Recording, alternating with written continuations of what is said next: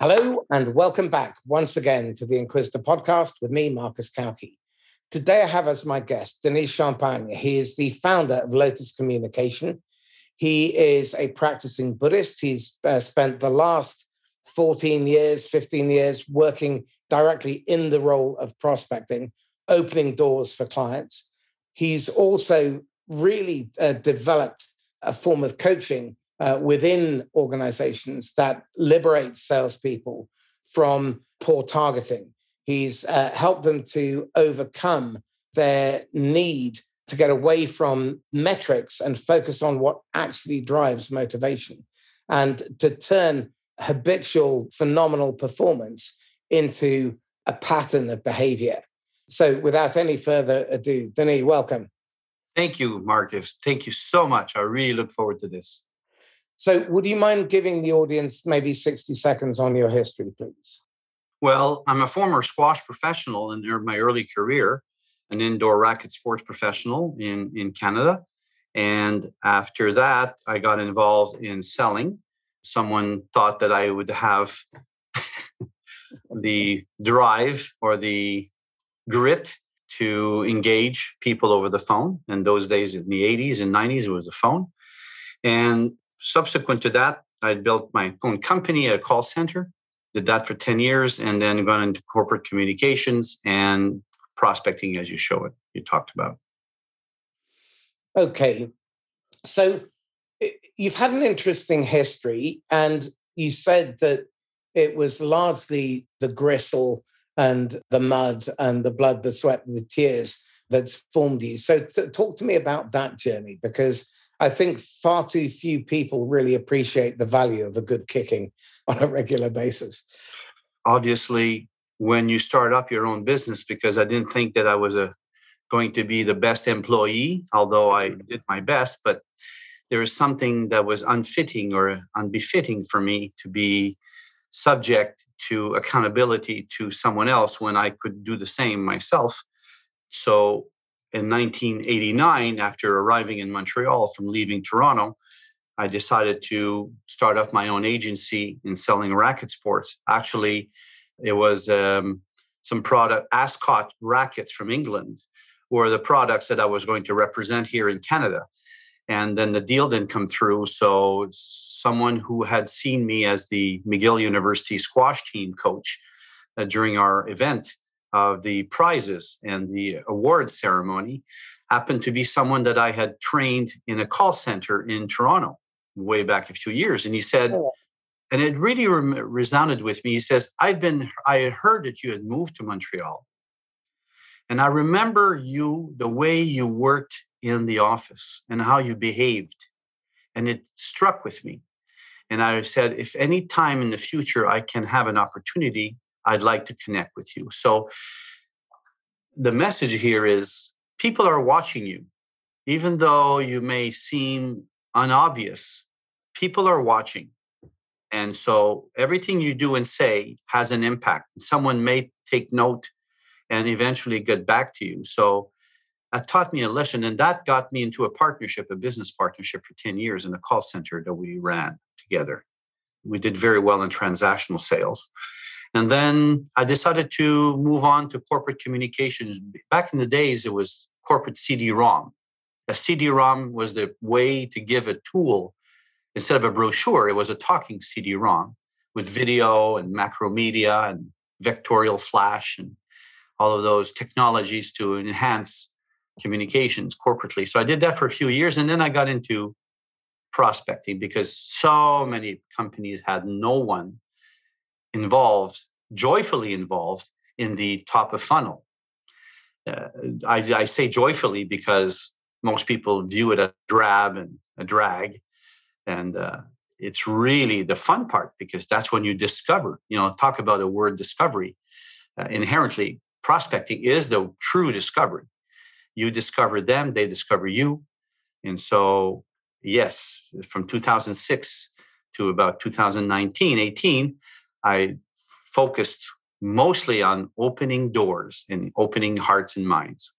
So, thinking about the mindset, I'm really curious before you pick up phone to call, or a headset nowadays, I guess.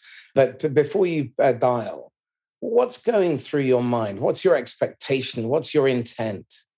Is to just make the other person resoundfully respond, not re- react to my call. I remember in my call center, I used to have a team of sellers in the evening for fundraising for charity. And I remember a gentleman that I had called in part of the city in the evening to raise money for a charity. Yep. The gentleman said to me something that always stayed with me afterwards. And it was kind of a, almost a modus operandi for me. And modus vivendi, actually, is he said, Your prospect's reaction is your attitude. And I said, Wow, what a revelation. His response or reaction is your attitude. And that brought me to open my heart and my mind to Zig Ziglar. And Zig Ziglar spoke very strongly about the power because in those days the phone was omnipresent and it was probably the only tool, the only tech stack that we had. So we had a lot of practice. And if you were not able to engage calmly and with respect and trust, to calmly reassure the person, because people are really keenly aware of your voice without them realizing it themselves. Can I trust this voice, this vibe, the vibration of your voice? So Zig Ziglar said, probably the most important factor in improving your closing percentages has to do with the use of your voice and to practice it. So it was very important to me to understand that when I call someone, I want to calm them down and not make them feel as I'm coming after them, but coming to them with, as a humble servant, kind of curiously, caringly interested in serving if there is a problem that I have studied or identified that are most likely to occur in your company. Whether it is in existence or not, we will find out. Sometimes I do my research that I know for a fact through PR websites or during your research. And that is part of my methodology, as I told you. Deep research, caring research before. So you come with a very strong business case in the forefront.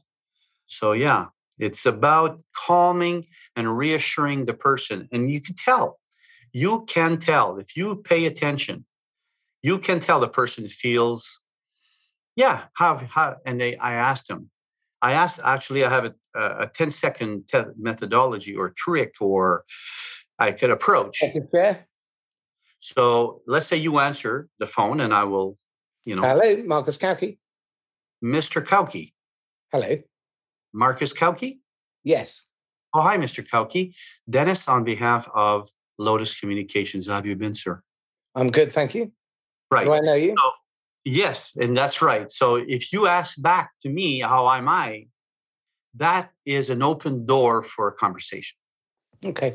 So I've noticed that I've mentioned your name three times.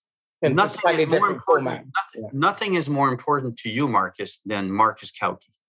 Okay that's a very basic Dale Carnegie. And I, I was eight times a Dale Carnegie graduate assistant since 95.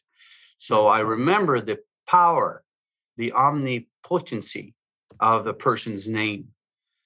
Please let's remember people's names are the sweetest sound to their ear in their own language, not in your language. So Denis is my name, not Dennis. Yeah. Right? Yeah. And happily, enough people are sensitive to my name now. But I have many that say, Hey, Dennis, and I correct them and they say, Oh, I'm so sorry, because they realize that it's important to them, their name. And I really appreciated that you got my name right from the off, because that's about the second time in my life that it's happened. So it will stand out. That makes you memorable. But also, I think far too few people really think of the customer as a human being. When you turn up whether you're at their office, knocking on their door, uh, making a call, invading their space uh, through your tedious uh, digital advertising or whatever. If you don't show up and turn up in a timely and relevant fashion, deliver value, and leave them wiser, you've just been an interruption. And that's a very selfish occupation. But it's certainly the one that I see most people in leadership and management encouraging. And to me, that smacks of something uh, gone sour. My friend Simon Bowen says that selling should be the most noble thing you do in your business. And I, I agree. The job of a seller is to facilitate the best possible decision for the buyer, whether they buy from you or not. And it's to make them feel safer having you with them than without them. Now, if you don't start out that way, you're already on the back foot. So, Denis, tell me this: once you've managed to create that uh, moment of engagement where they're asking you a question, what is it you're trying to do next? Well, is to bring relevance as quickly as possible. Within the first 10, 15 seconds afterwards, there has to be something that resonates in, ah, this person understands my situation. Okay, so this then points back to something further upstream, which is targeting. Because with the wrong targeting, it doesn't matter how good you are at prospecting, you're still only going to be like you know, a broken clock. You might be lucky twice a day, but that seems to be an enormous waste of eight hours and 59 minutes and 58 seconds. So let's start with the targeting piece before we th- uh, move on. How do we target effectively? Well, uh, first of all, target your own motivation. I, I, when I talk about my team's model, by the way, which is T E A M M S, which is my, my sales model or my prospecting model, T is about 50% of the work. We don't spend enough time targeting correctly. Uh, when I decided in 2006 to qualify for the world championships in masters track cycling in my age bracket, I did two world championships. and um, I spent more of the time planning with my coach our program. It was six days a week, every month for 11 and a half months for five years. So the goal is to be three years down the road qualifying. So it wasn't something that I took lightly. So, same thing with targeting. If we don't spend enough time planning correctly, preparing correctly. Have you heard of PPPPP? Proper preparation prevents poor performance. Uh, well, I use six Ps. It's the slightly coarser version. okay. uh, prior planning prevents piss poor performance. Yes, exactly. Well, that's very naturally good for you. I mean, it fits. Uh, my, my dad was in the military, so that's where I learned that one from. That's nice. It's, it's okay. It's it gets the message across. That's for sure. So targeting is about targeting your own heart, targeting your own motivation, targeting. Uh, be clear in your in the job. Why are you in sales? Not take it lightly. So once you have that clear out of the way, any and all future and ulterior initials uh, initiatives will be a lot more clear to you because you always have to go back as I work with a client, you know, if there is a misunderstanding at some point, I always go back to what's the goal again? What were the three objectives we set at the beginning? And it brings people back to the basics. In squash, as a professional player, Jahangir Khan taught me that seek to be an expert in the basics. You can never fail. Uh, again, this is fantastic advice. And the mantra is do the basics well, consistently over time, and mean it. And all the time, look for ways to compete with yourself. The, the mistake people make is the complacency. And I learned from uh, uh, uh Rahul Chauhan uh, a wonderful model, which is a 70 20 10. 70% love your existing customers, work them as best you can, stay relevant, timely, be valuable. 20% is the innovation piece. So that's the uh, the next iteration. What am I going to sell the 70% next? And then 10% attacking yourself because at some point someone's going to come in and either commoditize or make you irrelevant. So if you haven't got that planned, then you're in deep trouble. And I think from a salesperson's perspective, you need to think like that because that's how customers need to think. And I think if you come in and you just peddle product and you're a feature monkey, you just have no relevance or value. True. Okay. So talk to me about the rest of this teams model because now you've got so target. Target it all has to do with more than 60% of our prospects are not really clearly a good fit for our solutions. So we need to make sure that this product market fit exercise is really seriously taken to the extreme, like push for the clarity, the relevance, and almost like seek to confirm and validate that. So, in your curiously caring approach, when you prospect someone, you really want to make sure that you care about that. I don't want to continue this conversation, Mr. or Mrs. Prospect, because parenthetically, I'm not sure that I can help you. And I don't want to just waste your time. And they will appreciate that. They will appreciate that more than trying to make a fit a square peg in a round hole. And there are far too many who are trying to make it fit where there is no fit. One of the principles of how to avoid stress in life and stop worrying and start living, a book from Dale Carnegie, he says, learn to accept the inevitable. that will calm you down. So, and joyfully and respectfully say, Thank you for your time. I really appreciate it. You may say, and by the way, has anything of what I've said seems to re- resonate for someone that you may know that may be in a position to appreciate this? That kind of he or she, depending on how you've created the context, of course, again, going back to the initial establishment in the first 10 seconds this really speaks to something that's, that's so embedded and ingrained in sales culture and sales management culture and sales leadership culture and the thinking is that you've got to do things in a way that requires some penitence, some suffering, because I'm a big fan of cold calling done well. And it is one tool in your mix of ways of engaging with and uh, customers and prospects, but also the intelligence gathering, because I think people undervalue the value of cold calling for gathering intelligence about your marketplace. Almost nothing is quicker than having 20, 30 conversations with people in the space and then learning from them, because they'll teach you how to sell. But we need to start thinking more intelligently. Uh, one of the questions that is bothering me that isn't being asked is how do I turn these highly trained, highly skilled people who have this rare capability of being able to engage with strangers on the phone? And how do I get them to spend 80% of their time doing that instead of, instead of 99% of it talking to voicemail? How do I stop them wasting time on dead activity? Well, first of all, let's stop talking about the numbers game and play more for the quality game. Absolutely for me, I spend less time talking, but every time I talk, there's more traction, if you want to. And the word traction comes from the word attraction. So to attract, yeah. create traction means that the, the, the rail is holding the wheels of the train. It's on the rail.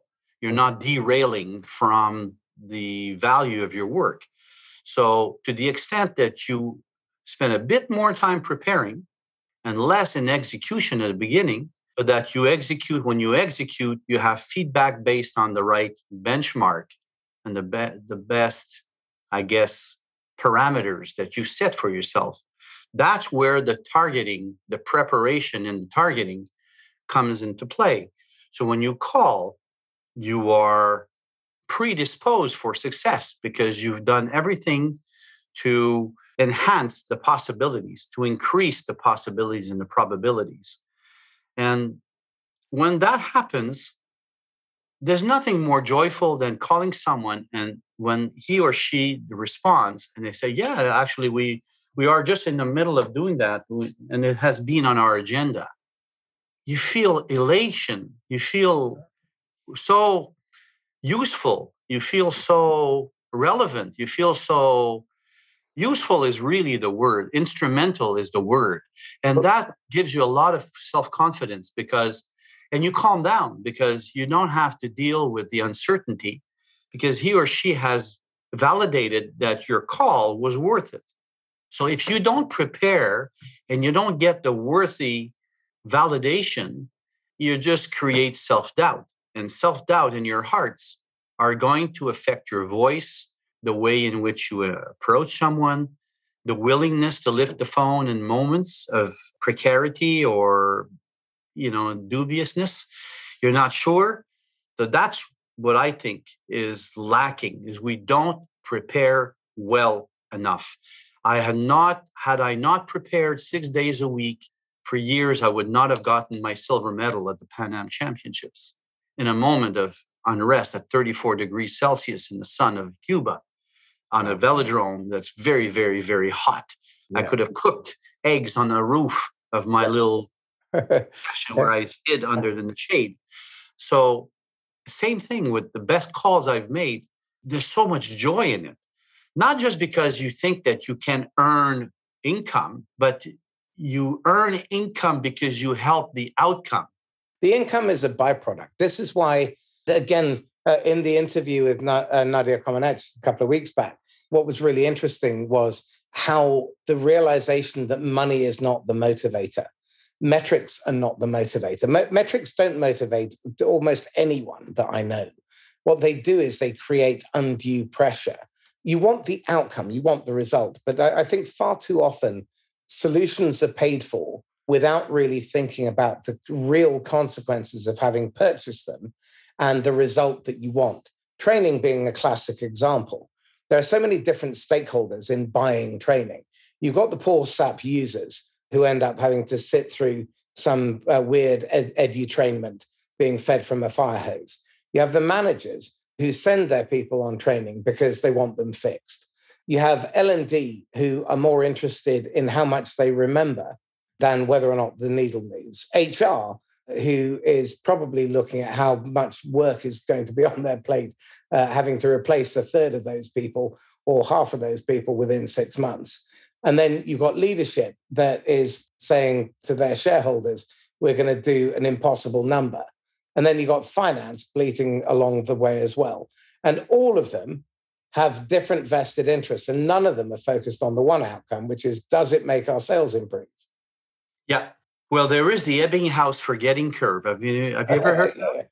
Tell the audience about it because they may not be familiar with it. Well, it's it's really a, a concept that over time there's a tendency to forget more and more. Imagine that we only retain a very small percentage of it, so that training or coaching, in my opinion, is more training than coaching. Uh, it's more coaching than training. Sorry, because coaching changes behavior, and that's what we want versus training is more of the sharing of the information. Well, this really speaks to another very important factor here, which is that most managers who think they coach don't coach. They do a lot of telling and hero, um, you know, playing the hero.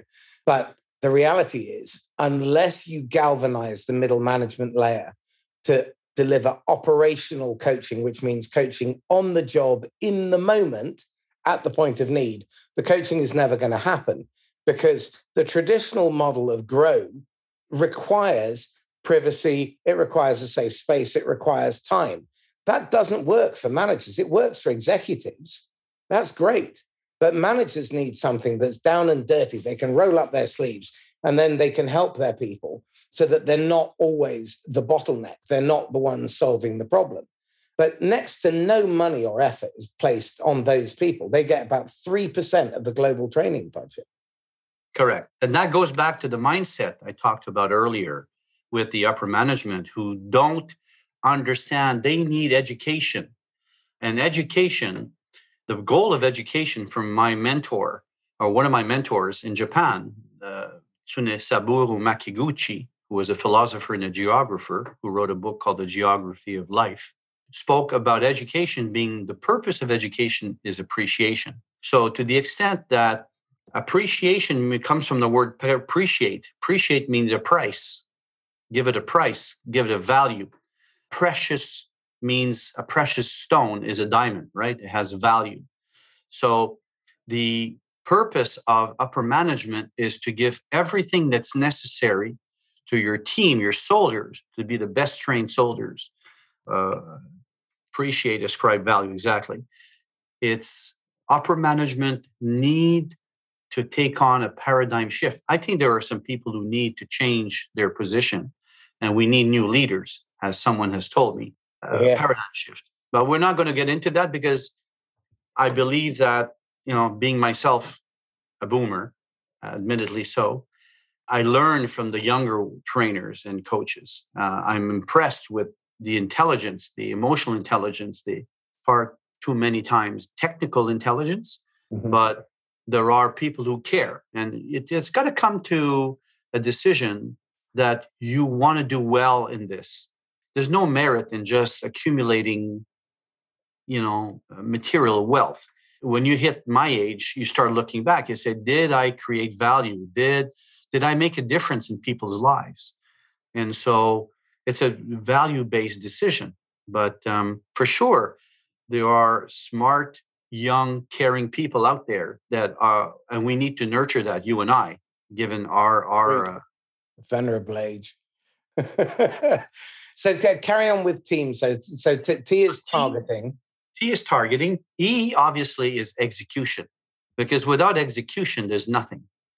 So once you've spent a lot of time, you're prepared, you've gone through the crafting of various messaging, narratives, discourse pieces that you can naturally integrate in you. You don't want to make people mm. robots. You want to make them caring, professional, knowledgeable salespeople. So they must be able to express that. That why is practicing is the key practicing is the key. So again, I couldn't agree more. But one of the things that flabbergasts me is the number of times people go on training and then there's no practice, there's no reinforcement, and coaching needs practice as well.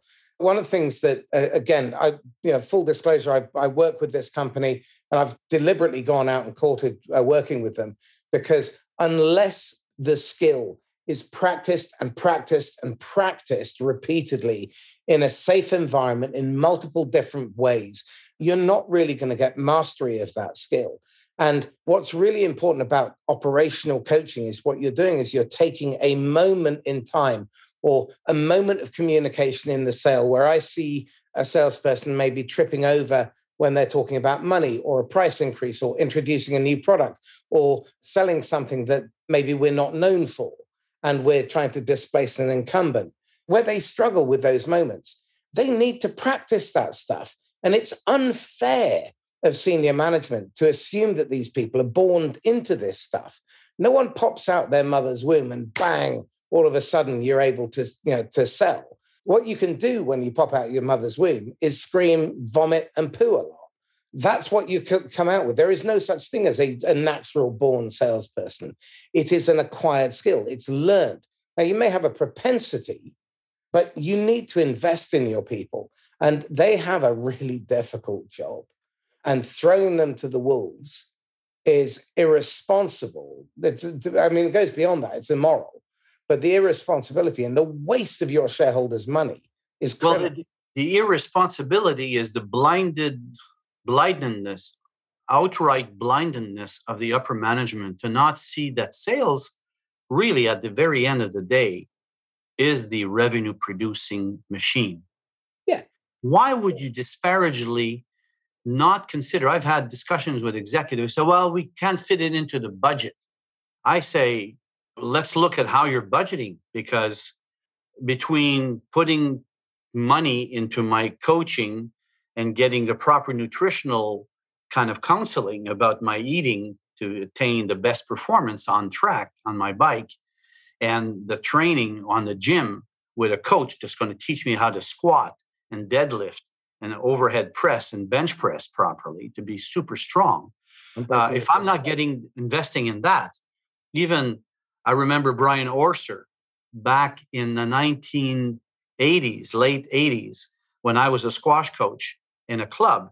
And Brian Orser was the reigning world figure skating champion and came to the gym. And I had uh, on the squash court a little game with him to help him.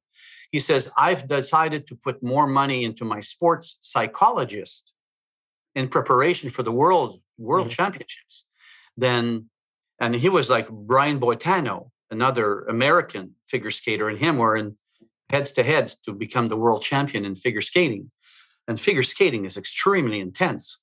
Uh, he spent more of his budget on sports psychology to prepare his mind.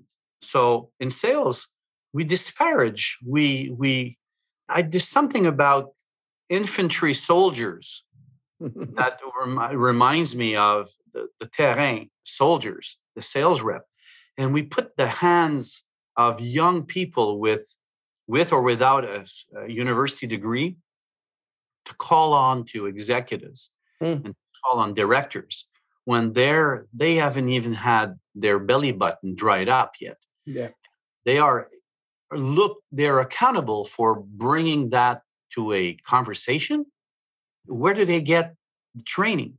It is irresponsible. There are so many management upper management teams who are begrudgingly or disparagingly not training their reps the way they should and could.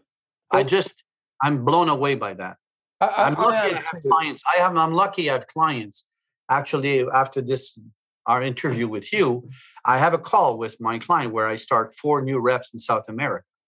And they have with me held two years now. I've been training these people. The results are there, but it's the people, every single rep I coach are not taught the same way. The problems we talk about, yes, but they are unique in their dis- discourse and narrative. So I'm really curious what happens when you hand over those reps to their managers, how the managers are then taking on the mantle of coach. Well, I had lunch yesterday with the manager who's from South America, who happens to be in Canada for this week and goes back to Sacramento, California, where he lives, and back and forth. And I said, You and I are going to have weekly calls now. Every Friday morning, we're going to have an accountability report. And I'm going to tell you what has been so you can observe carefully during the week the changes and validate or invalidate those changes as you see them through time because it's a 10 week program with me. This is really interesting. So, one of the companies that I work with, Mobile Practice, has developed an app precisely for that purpose because what we're trying to do is find a way to get people to practice those moments so that they appropriate those skills, but also to create a measurable, tangible return on effort as well as investment. Because every time they practice and then they eventually save the recording, it might only be 30 seconds or two minutes, but they can see their own progress. And we know this because on average, it takes four or five takes before they save it. Now, what that tells you is they become more aware of their own performance. And that's really critical because you need to see yourself being able to use this stuff for you to implement it. Otherwise, you don't have the courage to try it. And you need to be able to coach through the manager. So you, as the coach, can coach the manager, shadow coaching on how they coach their people. You've spoken exactly, you're reading my mind. I know you're very, uh, very attached to and, and kind of sensitive to that, uh, Marcus. I was about to say that, that I've included in my project the financing for the hours I spend with coach so that every week I subtly, in a very kind way, encourage. Encourage means to give courage to the coach, the trainer, the salesman manager, who is going to be there after I am no longer there, to adopt a mindset and make it his or her own so that he will be also coached indirectly and the way I'm thinking so that he can start thinking of himself as a coach and not just a manager because as you know there are accountability factors. But he's very very positive. I, I had a very good call with him and a good lunch and uh, he's super excited about having me on. So that that just in and of itself the fact that he, he creates an air of expectancy for the success of his team and we will all he and i together we will take care of our people. Yeah, really care for the reps because repping and selling is not an easy task. There are so many different unpredictable issues and components that to create a funnel of caring and support and drive like those tennis players especially those ukrainian tennis players at the indian wells Indian Wells Open tennis championships right now are dealing with, short of not having a caring coach. I can just imagine how it is with their families in Ukraine, parenthetically, of course. But so you need that. You often need a coach when things are going more difficult, but you need them also when they're going well. Absolutely, because that's probably where you start getting complacent. I was uh, coaching one of my clients today, and last year, the stuff that we embedded that really made them successful, he stopped doing because he was being successful and right. he paid the price for it. Now, what we've done is we've created a spreadsheet to uh, identify how much that cost him because it's a it's an it's a luxury for his ego. If he wants to take the easy course, it's going to cost him forty two thousand pounds. So he can do it, but he knows there's a price attached, and that's what it's going to cost. In fact, this this year it'll cost him double that because his sales have doubled. So it's going to cost him eighty four thousand. yes. Well, coming back to the team's process. Yeah. So the target, the execution. Yeah. You get a looping feedback and you continue to reinforce that. A is another thing that is missing grossingly in sales processes is accountable for activity, which means the number one tech stack that is being misused and neglected is the CRM. The CRM is your dynamic database and system of record for everything that you have done with someone, how ne- negligent is it to not properly populate the information with integrity, which means in the moment where you're executing the task, that you populate that information right away so that you can retain and really preserve properly the, the integrity of the information based on the activity in the moment. Because if you wait two hours, you will only have about 50% of the information fresh in your mind.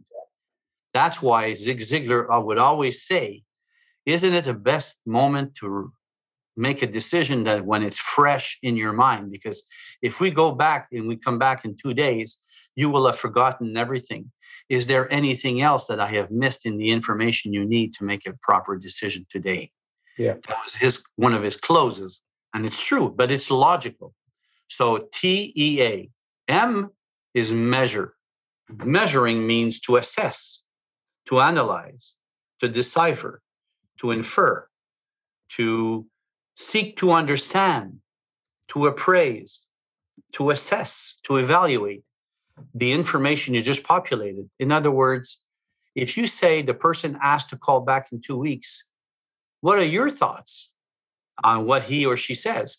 What the person says and what the person is saying. And how they say it. Are two things, and how you say it as well. So you have to be listening with a capital L to that person. So that's measure. And M, the other M, is manage, which means to run it, to administer it, to conduct it, to use it correctly. So M. And the last one is S for success. Success means what does it mean to you? So you go back to the T. So the S is attached to the T. I go back as a loop feedback and say, the targets I had set for myself, did I attain them? So it's a loop, T E A M M S. Target, execute, account for activity, measure to manage successfully. And at the end of the day, Prospecting is a team's effort, poetically speaking. Manage successfully. So, given the challenges that are coming down the pipe beginning of Q2 2022, what one bit of advice would you give to a salesperson who is looking down the barrel of a tumultuous market, lots of uncertainty? How do they keep clear about the difference between rejection and refusal? Rejection is something that is for the personal ego. It has nothing to do with you as a person. They don't know you. If you look at refusal as an offer, if you offered something and they refuse the offer, that's it. There's not a rejection. If your wife says we can no longer live together, that's rejection because they know enough they have enough information to decide this no longer It's like uh, a CD-ROM that ejects the actual CD inside the reader. There's some anomaly. There's something that doesn't match. So rejection is more of a personal, very intrinsic to you. Refusal is an objective view. So, oh, okay, that person refuses. Then you may want to, if you have that posture of proper preparation in your work and you've targeted correctly your work, I've I, I was refused yesterday. I had two refusals yesterday, mm-hmm. two emails from someone who, after consideration, I questioned the seriousness of their consideration, which is what I want to challenge a little bit, to make sure that they're they're crystal clear on their decision.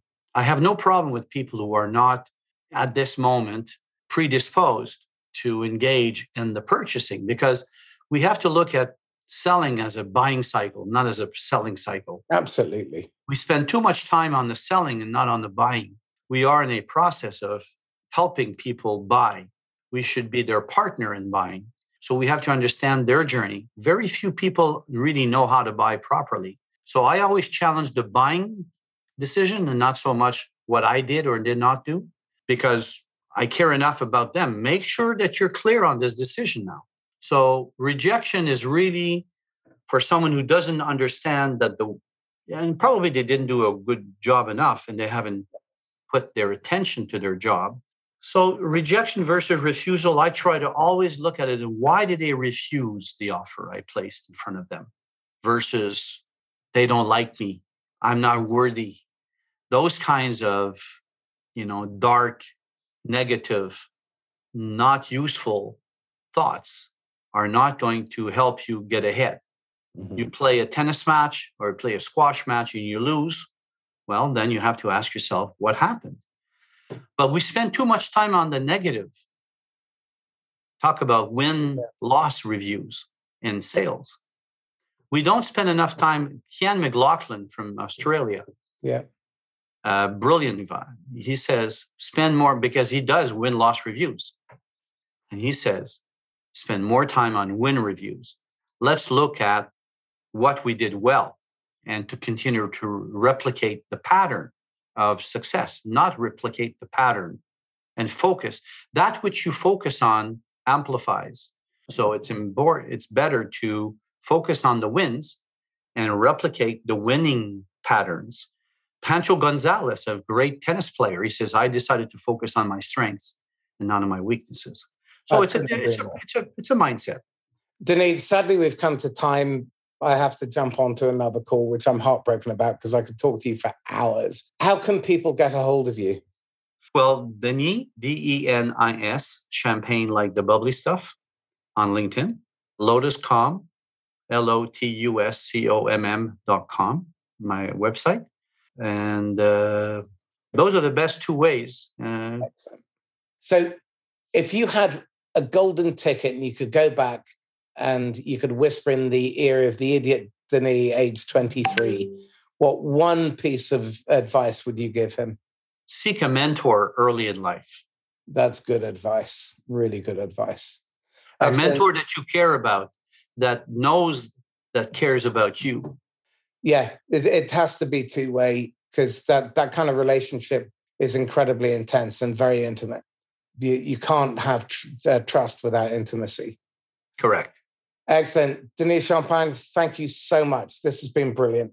Thank you, Marcus. It's uh, I hope we will will repeat this at some we point. will. We will, we will, definitely.